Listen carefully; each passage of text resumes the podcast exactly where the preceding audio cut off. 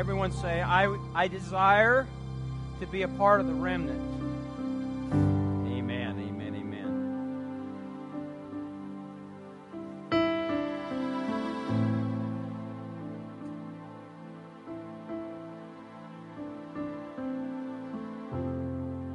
Have your Bibles open to 2 Timothy chapter 3.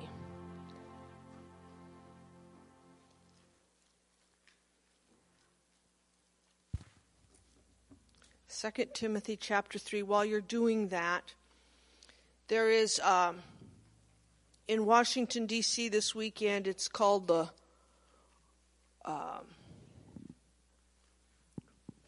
I have it written. It's one rally, and if you get on Jeremiah Johnson's page or Lance Wallnau, oh, as one rally, um, it has it, it, recorded live, and I watched part of it last night.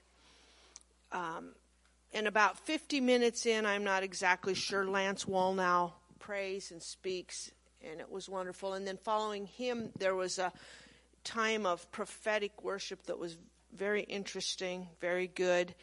And then following him was Mario Murillo speaking, and I didn't get to listen to that. And then there's more today. Probably Jeremiah Johnson will be there today. It's just, it's, it wasn't a super big crowd, but the interesting thing was there has been week after week after week after week these prayer groups going into Washington, D.C., and I just thought that it was powerful and it was free and it was prophetic and it was in Washington, D.C. So I would encourage you, if you have time, to watch that. Um, they have not posted yet the Jeremiah Johnson service that we attended last Saturday night. They've done the two from Sunday morning. They had a big ice storm down there and it slowed them down, I think.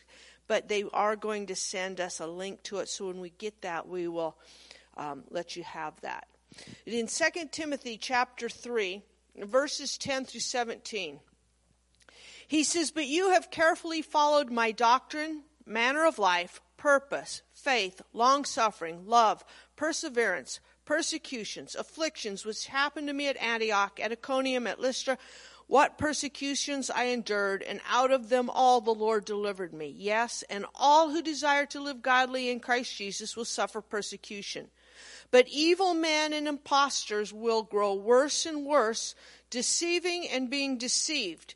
But you must continue in the things which you have learned and been assured of, knowing from whom you have learned them, and that from childhood you have known the Holy Scriptures, which are able to make you wise for salvation through faith which is in Christ Jesus. All Scripture is given by inspiration of God and is profitable for doctrine, for reproof, for correction, for instruction in righteousness, that the man or woman of God may be complete, thoroughly equipped for every good work. He talks about in verse 13 evil men and impostors will grow worse and worse, deceiving many, but the the, the solution to that he gives you is in verse 10 and in verse 14. Verse 10 says, But you have carefully followed my doctrine or good, correct doctrine.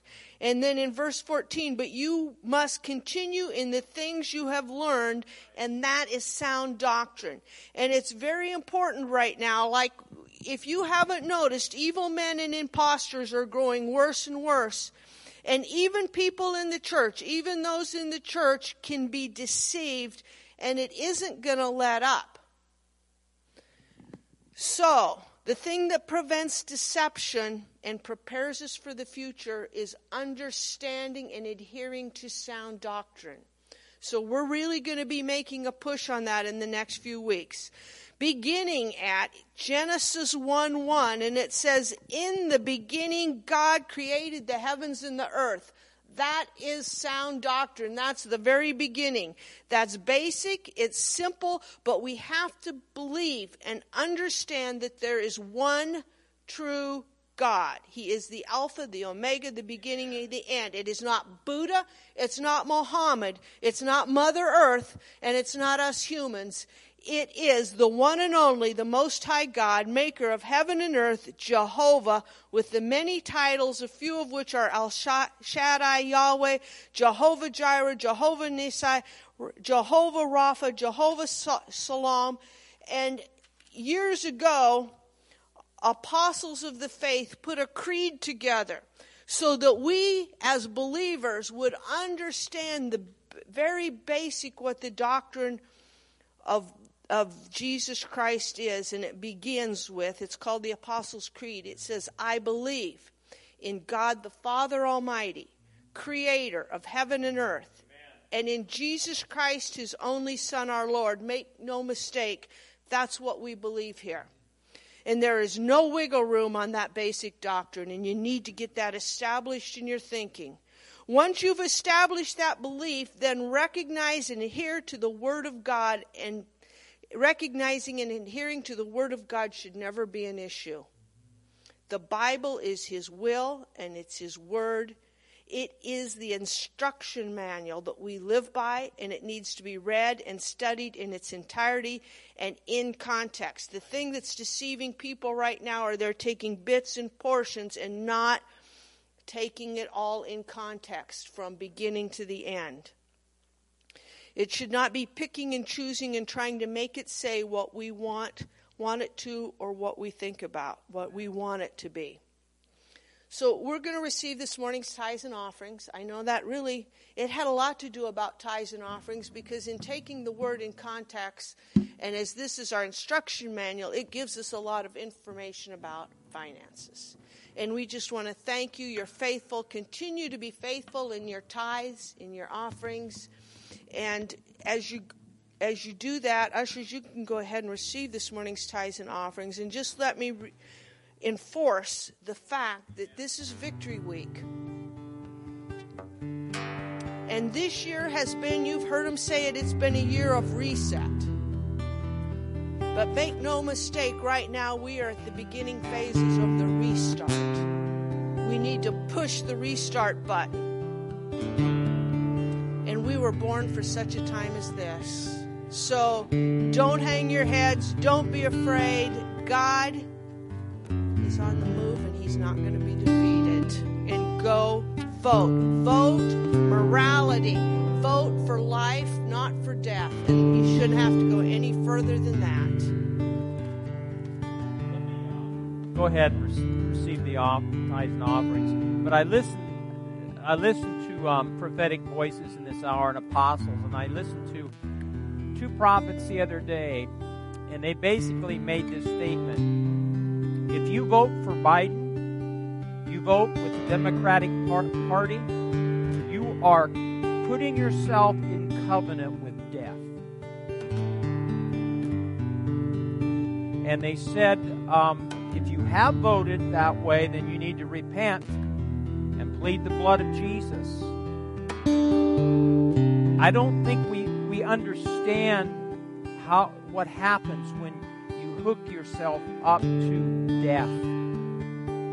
There'll be judgment. Amen.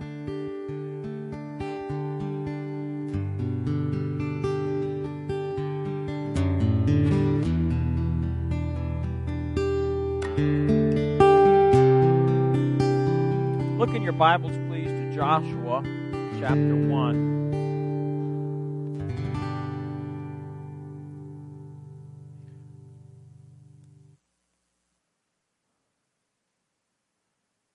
Joshua chapter 1. I want to read to you. This has been our text for a long time. I have a lot of information, and I won't give it all to you today, but I, I just always pray that I do it by the Spirit of God that you receive what you need. And when you come in through those doors on Sunday morning, you need to have your expectors going. You need to expect God to, to speak to you through His Word. Amen. And He will. He's faithful. In Joshua chapter 1, it says, After the death of Moses, the servant of the Lord, it came to pass the Lord spoke to Joshua, the son of Nun, Moses' assistant, saying, Moses, my servant is dead. Now therefore arise, go over this Jordan, you and all this people, to the land which I'm giving to them, the children of Israel. Every place that the sole of your foot will tread upon, I have given you, as I said to Moses, from the wilderness in this Lebanon, as far as the great river, the river Euphrates, the land of the Hittites, to the great sea, toward the going down of the sun, shall be your territory. No man shall be able to stand before you all the days of your life. As I was with Moses, so I will be with you. I will not leave you nor forsake you. We need, that's good for us right now. Be strong and of good courage. Say that. Be strong and of good courage. For to this people you shall divide as an inheritance the land which I swore to their fathers to give them. Only be strong and very courageous, that you may observe to do according to all the law which Moses my servant commanded you. Do not turn from it to the right hand or to the left, that you may prosper wherever you go. Verse 8 This book of the law shall not depart from your mouth, but you shall meditate in it day and night, that you may observe to do according to all that is written in it for then you will make your way prosperous. Then you will have good success. Have I not commanded you? Be strong and of good courage. Do not be afraid nor be dismayed, for the Lord your God is with you wherever you go. Do you think that's the word of the Lord for us now? Do you think that's changed? I don't. I think He still expects us to be strong and of good courage. Now, I'm going to do something because I'm going to read to you. You're just going to listen because the way I operate when I teach or preach, or I'm mainly an exhorter. I'm i am an exhorter. I'm an encourager. I want to give you and, and read to you what we've been preaching and teaching this last year. I'm going to just read it to you and just listen. And some of you will remember, some of you have already forgotten. No amens? And then we'll get off into some new, new thing, new material. But listen to what I've been ministering this, this last year, especially starting in the spring. This was the purpose of our, our uh, series, which is entitled Pre- Prepare, Proceed, and possess. This is what the church, where the church is going into right now is possessing their spiritual inheritance, which we see in Psalm 2. Now, listen, recognize, this is the first one. Recognize and embrace a new season. Israel had a new leader. We just read that. New assignment, a new anointing. The church today is in the same process of transformation, experiencing a new move of God. Just like Israel, this will require a crossing over mentality. In other words, we have to cross the Jordan. It will require also strength and courage. Harvest Church in this new season must, say must, must make changes in our pursuit of God in order to cross over into higher levels of influence and productivity. We're going to have to change the way we think, our attitude. God is calling us to a deeper consecration, deeper intimacy with Him. We must understand it's the beginning of a new season, a new decade. We must take things more serious. Everyone must step up. Say, step up. The church can't hold on to its old traditions of the past and expect to bear fruit for God in the future. A new season requires a new attitude. Disobedience and complaints will get you nowhere. God's new season will bring opposition. If you think after this election's over, it's all going to settle down, It will. We're, it, but we're going to go through a period. It's going to be kind of rocky. God's new season will bring opposition and a spiritual battle. God's new season, now listen, this is, this is important, will require us, the church in general, Harvest Church, will require an investment in a new generation of leaders. These young ones Amen. We, I, I gave you this, and, and Jeremiah Johnson said this. Kathy saw it on his website, and I, I listened to it. And he was perplexed why the, the young ones were not hooking up into church. And he said, Many people raise their kids in the church but not in Christ. Drop them off and let the youth leader take care of them. Babysit them. It begins at home. The next thing, make sure I got this said it all. The advance of God's kingdom, now listen, is the result of fervent prayer. We pray twice a week. Fervent prayer and a declaration of God's word and pressing in. Then we said there is a separation from the world occurring. There's a separation from the world occurring. And let me tell you something there's a separation in the church occurring. I use the word remnant. It's the remnant that's going to rise up in the days ahead. The rest of the church will fall by the wayside. That's why I say you better make sure you're a member of the remnant church.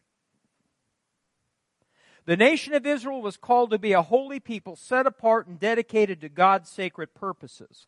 Leviticus 19:2 says, "You shall be holy for I the Lord your God am holy." You and I as believers are the temple of the Holy Ghost. We were bought. Say I was bought at a price. Say at a price. And we are to glorify God in our bodies and spirits which are God's. This body, this spirit belongs to God. We stated that Satan is referred to as the ruler of this world and the God of this age.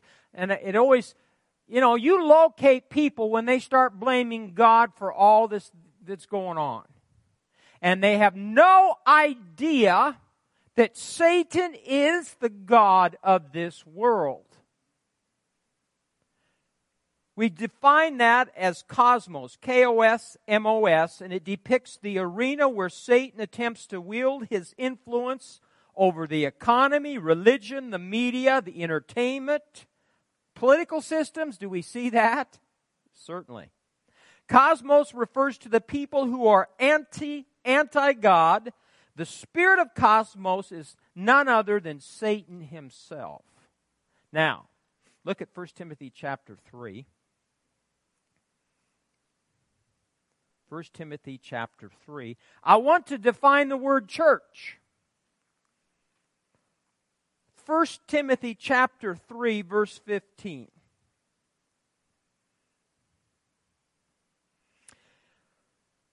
Paul says, But if I'm delayed, I write so that you may know how you, verse 15, how you ought to conduct yourself in the house of God. I like that. People should know how to conduct themselves in the house of God which is the what? Church of the living God, the pillar and the ground of the truth.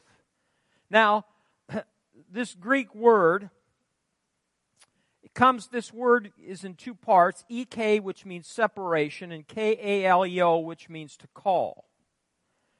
And you, you hear this. I, I listen to Dutch Sheets. I listen to Tim Sheets, his brother. I listen to some other prophetic voices, and they wor- use this Greek word for church, ecclesia.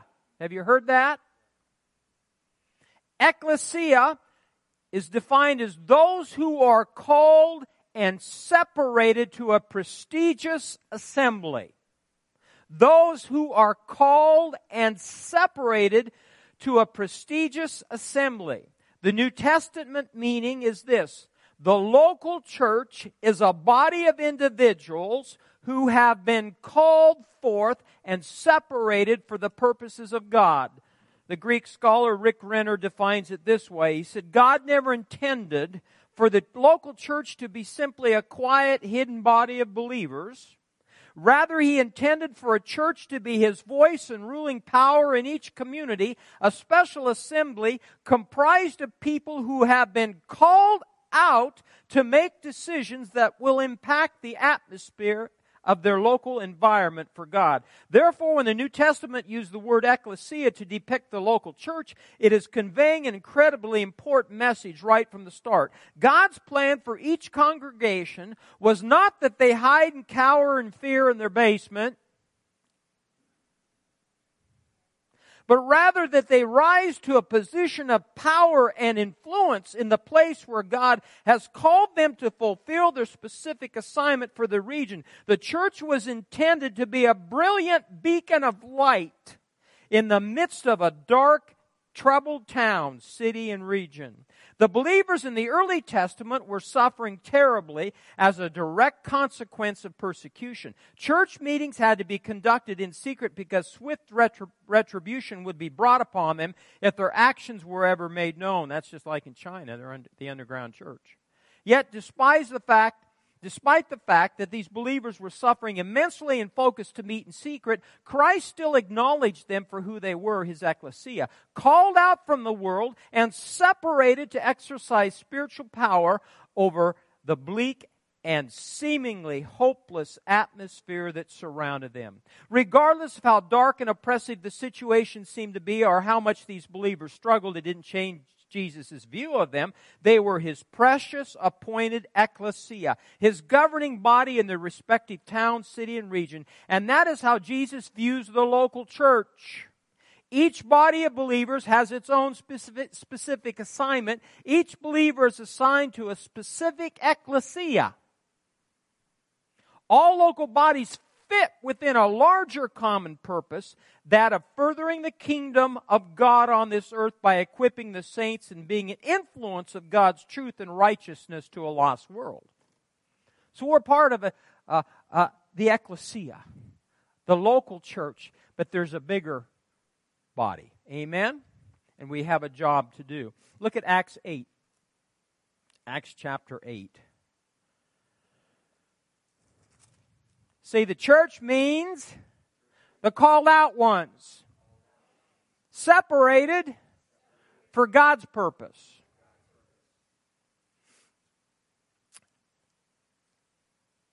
We'll go through Acts here. And Acts 8, instead of using the word church, I'm going to use the, the words called out ones. Look at it in, in Acts 8 1. It says, Now Saul was consenting to his death at the time, a great persecution arose against the called out ones, which was at Jerusalem, and they were all scattered throughout the regions of Judea, Samaria, except the apostles.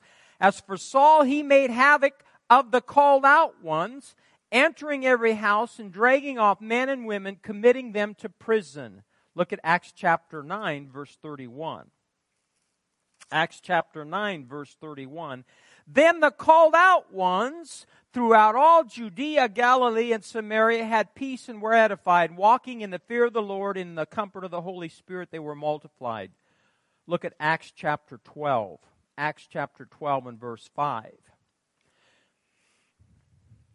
It says, Peter was therefore kept in prison, but constant prayer, constant prayer was offered to God for him by the called out ones. Now look at Acts 20, one more. Acts 20, verse 28. Therefore, take heed to yourselves and to all the flock among which the Holy Spirit has made you overseers to shepherd the called out ones of God, which he purchased with his own blood. Now, are you getting the point? See, we're, we're called out of the world. We're in the world, but we're not of the spirit of the world. Great book Steve Gallagher writes in his book Intoxicated with Babylon. He writes this. He says, The Church of Jesus Christ was born in spectacular fashion. Conversions were thorough and remarkable. Conditions before and after salvation were dramatically different. Converts understood that they would face persecution and possibly even death. Can you see how the people of God in the early church lived in a definite state of separation from the unsaved around them?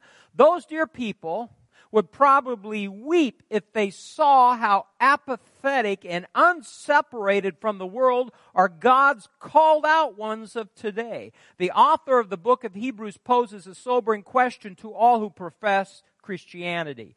How much severe punishment do you think he will deserve who has trampled underfoot the Son of God and has regarded as unclean the blood of the covenant by which he was sanctified and has insulted the Spirit of grace? What happens when a person responds to God's call to enter his kingdom and yet retains his ties to the devil's kingdom?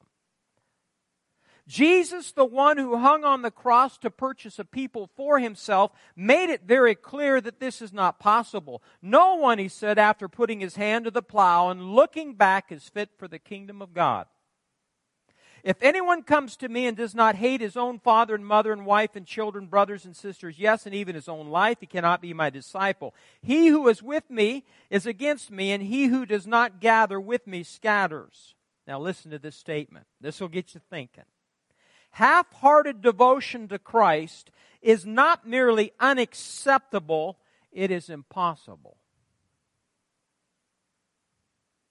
It takes time for a person's consecration level to mature, of course, but it is doubtful.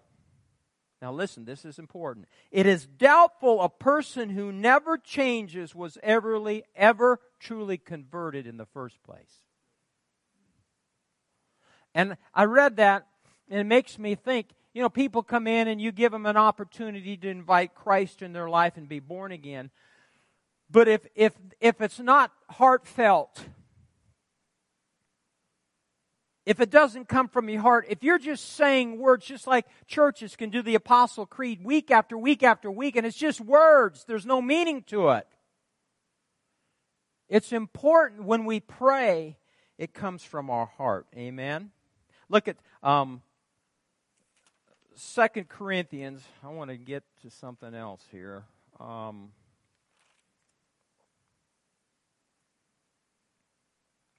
let me read. I, I found this. I'm going to. This is Jeremiah Johnson's book. This is one that he just wrote. It's called Judgment on the House of God Cleansing and Glory Are Coming. Let me see if I can find it. I should have marked it. I read this and it just amazed me.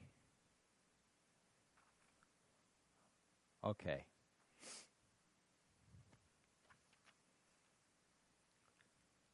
The Lord called, recalled to me, this is Jeremiah Johnson, prophet. The Lord recalled to my memory an incident that happened several years ago.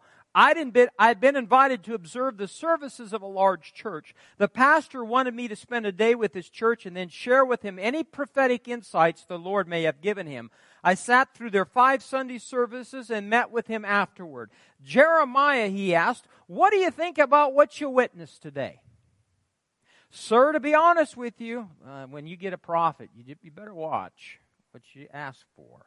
Sir, to be honest with you, I began, in terms of excellence, I do not believe your worship team missed one note, and your sermons were as polished as I've ever heard. However, there was no real tangible glory of God that marked any of what was done today. He was flabbergasted, the preacher. I looked at him and asked, Do you know? Now listen, this blew me away. Shouldn't have, but it did. Do you know if any of the members of the worship band up on stage are even saved? They looked and sounded like professionals to me. They're the finest musicians we could hire, he responded, and we pay each one of them. Now, you keep your ears, put your hand on your ears. You hear me? Put your fingers in your ears, worship leader. We pay each of them $500 every Sunday to play for our services. Okay, I agreed, uh, aware I was on sensitive ground, but have you ever asked if they're saved and have had a life changing encounter with Jesus Christ? Do you know that they are not actively living in sin? The pastor stared at me. I continued, So if they're not saved, whose presence exactly are they leading the congregation into every Sunday? Sir, you have brought foreigners into the house of God who are not circumcised in heart. God is not pleased with your actions and you need to repent. He showed me the door and asked me never to return again. Francis Chan speaks to what he described as an entertainment spirit that has overtaken parts of the house of God. According to Chan, the benchmark of success in church services has become more about attendance than the movement of the Holy Spirit. The entertainment model of church was largely adopted in the 80s and 90s, and while it alleviated some of our boredom for a couple hours a week, it filled our churches with self-focused consumers rather than self-sacrificing servants attuned to the Holy Spirit. The house of God was never created to become a subculture for the world where sinners lead and minister from the stage. The mission of the church is not to entertain, which seemed to be the goal of the church whose services I was asked to observe. The mandate of the church is to make disciples and impact the culture around them with the uncompromised gospel of Jesus Christ. I can remember as a young pastor you know, I had a spiritual father, had a big church, and, and, you know, he'd say, well, you're going to have a big church and this, and I'm always thinking, uh, if I have a big church, and then I'm truly successful. Boy, was I wrong. Do you know you can be a pastor of a small church and be successful? When I was young, I thought I had to impress people. And thank God I was delivered early on from the fear of man. I don't give a rat's rump what people think of me.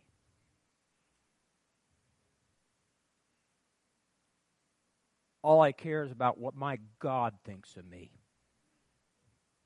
And I'm not here to tickle your ears and tell you what you want to hear and give you goosebumps.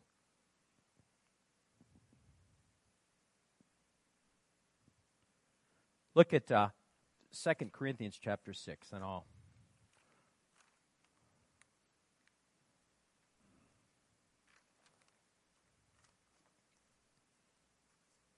Second Corinthians chapter 6.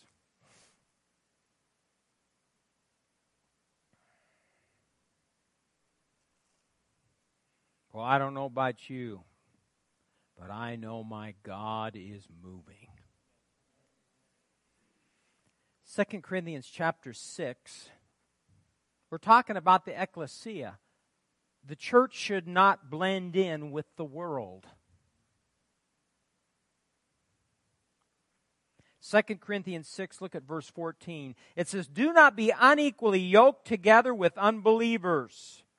For what fellowship has righteousness with lawlessness? What communion has light with darkness? And what accord has Christ with Belial, or what part has a believer with an unbeliever? And what agreement has the temple of God with idols? For you are the temple of the living God, as God has said. I will dwell in them and walk among them. I will be their God, they shall be my people. Therefore, I remember a teacher at school, Bible school, he said, when you see therefore, stop and see what it's there for. Therefore, Come out from among them and be separate, says the Lord. Do not touch what is unclean, and I will receive you. I will be a father to you, and you shall be my sons and daughters, says the Lord Almighty. Therefore, having these promises, Beloved, let us cleanse ourselves from all filthiness of the flesh and spirit, perfecting holiness in the fear of God. There are three commandments in that. It, number one, it says, Do not be unequally yoked together with unbelievers. This refers to a law found in Deuteronomy 22, verse 10, which forbid the yoking of an ox with a donkey. Can you imagine having a, a, a donkey and an ox yoked together? How successful do you think that would be? It just wouldn't be productive. This principle applies to a believer and an unbeliever. The believer's life has been transformed. The unbeliever's life is in darkness. They represent two different kingdoms, light and darkness. And this applies to marriage. A believer should not marry an unbeliever. Now, if you're both unbelievers, which that happens, and you become believers, great. But if you, as a, as a young person, you know you're a believer, you have no business getting serious with an unbeliever that doesn't even believe in Jesus. Boy, that, just one amen from a weak one from Pastor Brad. And you're thinking back, well, I don't even know if I was saved. You know, that's the grace of God. He can bring two unbelievers together. Now, also the Bible says if you're if you're a believer and your mate's an unbeliever, guess what? You're uh, that unbelieving mate can be protected because of the believing mate. And you still need to get your faith out there and believe God that that individual will get born again.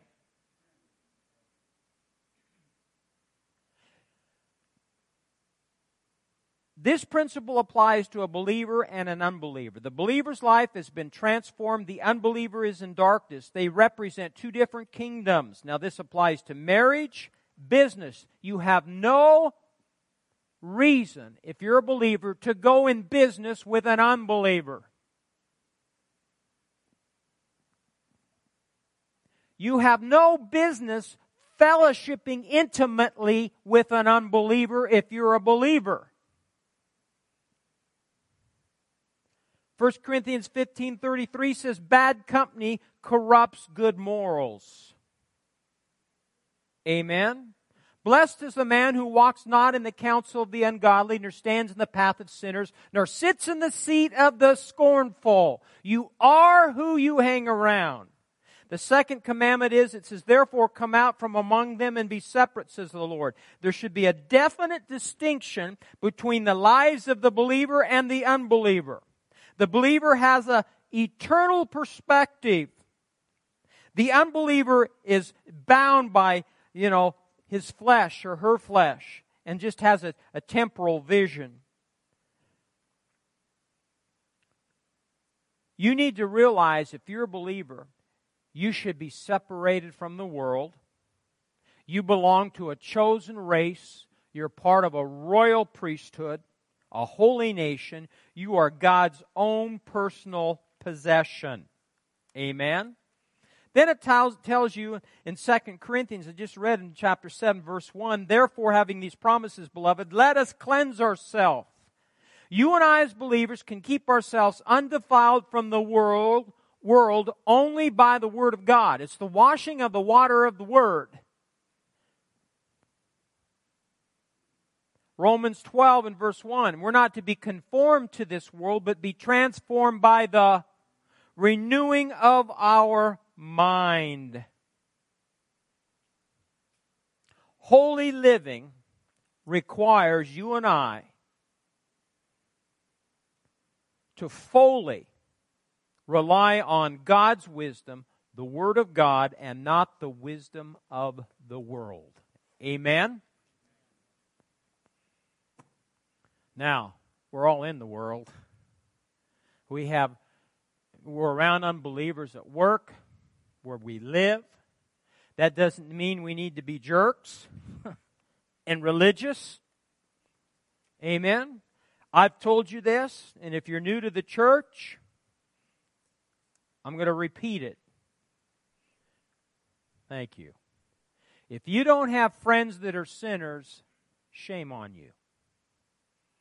That doesn't mean you need to act like them, talk like them, think like them, look like them. But I've got friends that are sinners. They know where I stand. Start believing God for friendships, not intimate friendships, but but wherever you're at at the course of your day, they should be able to see Jesus. Let's stand up. You, they should be able to see Jesus in you and want your Jesus. The, the, the world in the days ahead will only go after what the remnant has. Not religion, not your churches out there. I went by a church today and I can't tell you I came and told the wife and told the Abe, and what I saw on their marquee, I was furious.